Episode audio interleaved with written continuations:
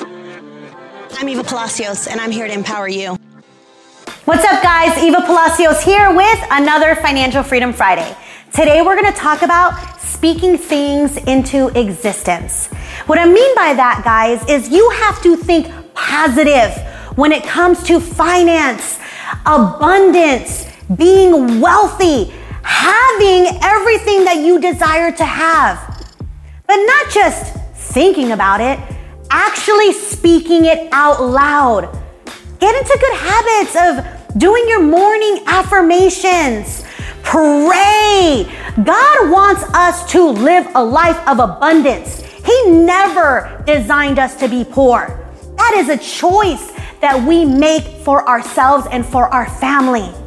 It's also important to surround yourself amongst other positive people that are like minded. I, on purpose, surround myself with people who have more or have what I desire to have. Why? Because I know if they got it, they can teach me how to get it too.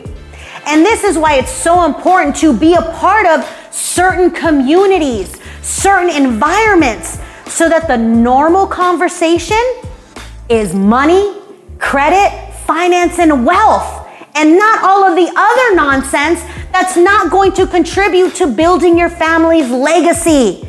So be proud. Walk around with posture and confidence, knowing that you can have whatever your little heart desires as long as you speak those things.